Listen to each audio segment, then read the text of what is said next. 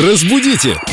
Далее! С нами Виктория Полякова, наш прелестный культуролог, с очередной крылатой фразой из русского языка «дело в шляпе». Здравствуйте, Виктория. Здравствуйте, доброе утро. В чем дело, Виктория? В шляпе. Дело в шляпе. Лена, вы точно должны это знать, поскольку любительница шляп, насколько я знаю. Я уже хотела сказать спасибо за комплимент, но вы его еще не произнесли.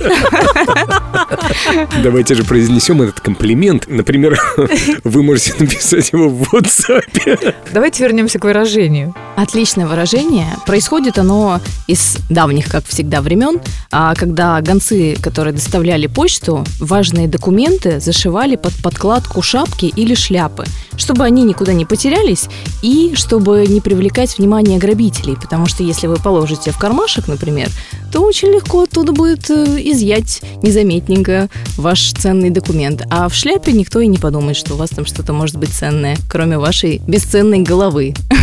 Ну, гонцы, наверное, служили, работали где-то в безветренных краях. В нашем Петербурге шляпа унесет быстрее, чем из кармана. Либо у них была шляпа на резиночке. Такие тоже бывают, чтобы под Или с подбородком. лентами.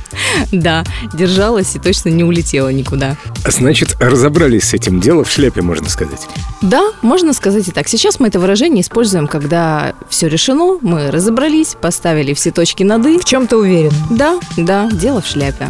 Точка. Точка с запятой, я бы сказал, потому что нас ждет продолжение. Завтра в это же время мы снова встретимся с Викторией Поляковой и разберем еще одну крылатую фразу русского языка. Да, продолжение следует. Всего хорошего. Удачи. Разбудите!